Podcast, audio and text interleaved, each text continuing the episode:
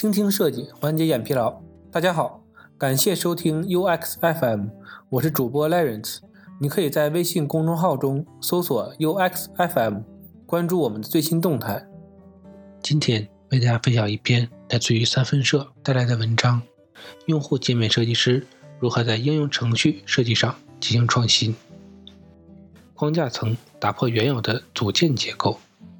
我们呢，规范输出太多的按钮、标签栏、翻页、卡片等组件设计，在界面中啊，习惯性的把组件呢作为理所当然的设计，而创新则是需要打破组件原子分子结构。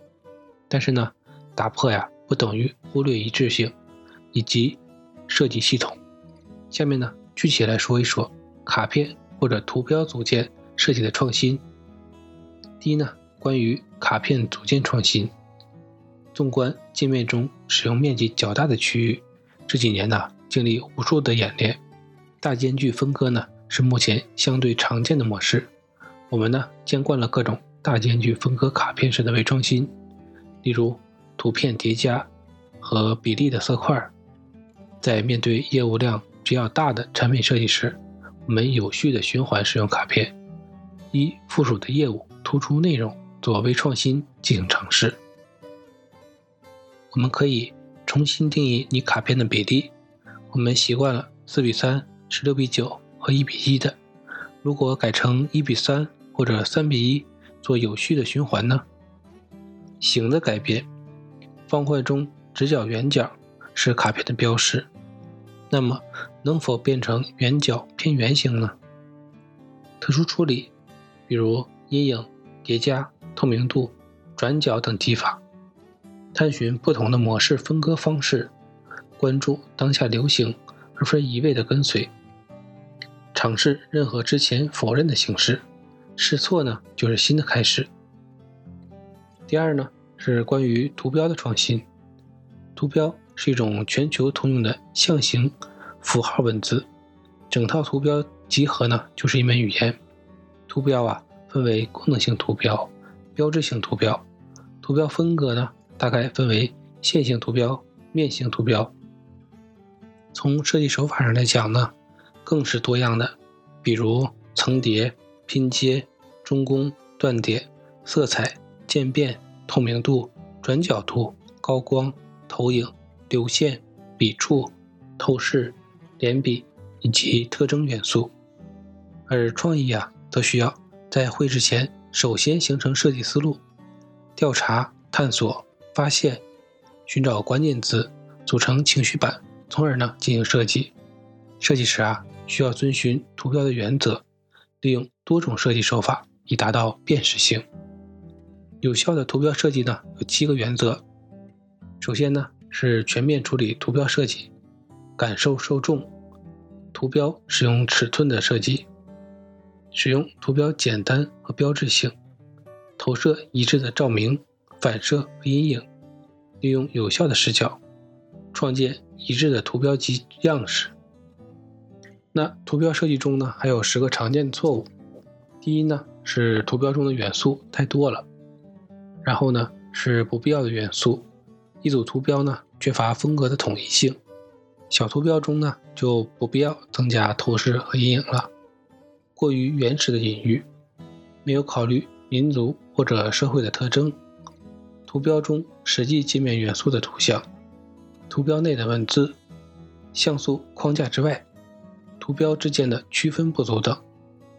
接下来呢，聊一聊从视觉层创立新的视觉设计语言，如何打破应用程序的趋同性，树立可辨识性呢？首先呢，是要从视觉思维的创新。在表现层中创立新的设计语言，构成视觉的元素，包括颜色、字体、元素、符号、图片等。而工作而言呢，我们习惯性的通过各大流行趋势做视觉设计，理论依据背书，担当格式塔理论，一直呢是我们对视觉系统的理解主导力量之一。视觉系统呢是人类视觉所涉及的感知过程的总和。当我们的设计高效和令人愉悦产品的和网站的时候啊，简单的描述了心灵是如何解释和组织视觉信息，以帮助我们理解世界及个人相关的部分。形式清晰度越强，设计呢就越有效。我们再回顾一下格式塔理论：简单性原则、图形与背景关系原则、接近性或临近原则、相似原则、共方向原则、对称性原则、连续性原则、封闭的原则、共同区域原则和最后的元素连通性。有了理论依据，在界面中的应用啊，你的界面设计啊，创立了一个新的视觉符号。将视觉元素贯穿于整个产品的界面中，增强符号给予用户的感官，以此呢为基准，突破视觉的趋同。如何获得视觉符号的元素呢？可以通过利益相关者的问卷聚类得出具体的品牌人格，给予产品品牌人格，寻找差异点，根据差异点脑爆品牌格言，输出视觉的标识。荣格十二品牌人格原型是基于心理学家卡尔·荣格曾经啊，他的人类心理学理论中用到过原型的概念。他相信原型以神话角色的形式，在全世界的人类集体潜意识中存在着。原型啊，体现了我们进化过程中一些基本的人类形象。很自然的，原型啊，能够唤起人类深层次的感情，尽管。事实上有许多不同的原型，但是荣格定义了能够代表人类基础欲望的十二个主要的类型。每种类型呢都有自己一组价值观、意义和性格的特点。同时呢，这十二个类型呢又被以四个为一组，成为三大类，分别是自尊、灵性和自我。最后呢，我们要聊一下，我们应该花更多的时间激发灵感。一万小时定律是作家格拉德威尔在《异类》一书中指出的定律。人们眼中的天才之所以卓越非凡，并非天资超人一等，而是付出了持续不断的努力。如下几个小方法呢，大家可以试一下。第一呢，五分钟疯狂想法，张开想象的翅膀，不论落地实现与否，尽情的想象。每天呢，花五分钟设计一个元素。或者组件儿，越飞扬越天马行空就越有趣。忘掉所有的流程、方法论、经验、商业设计价值，忘掉你是谁。第二呢，积累发掘更多的设计方法论。设计方法论呢，能够让我们形成完整的设计思路以及推导依据，它支撑我们的设计。在日常的设计工作中呢，关注前瞻性的设计思维，熟知设计思维。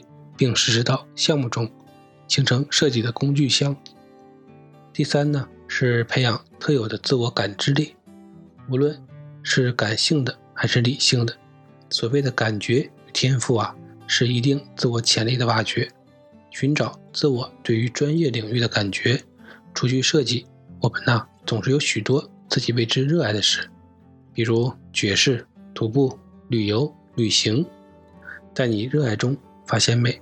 发现设计，为时间为计时。第四呢，就是创新的工作方法。如果工作流程习惯了从产品到交互到视觉，那么工作协同啊，可以尝试新的方式。比如呢，搭建设计系统，协同方式的改变呢，也会引发设计思考方式的转变。设计效率的提升，也意味着我们有更多的时间关注于设计本身。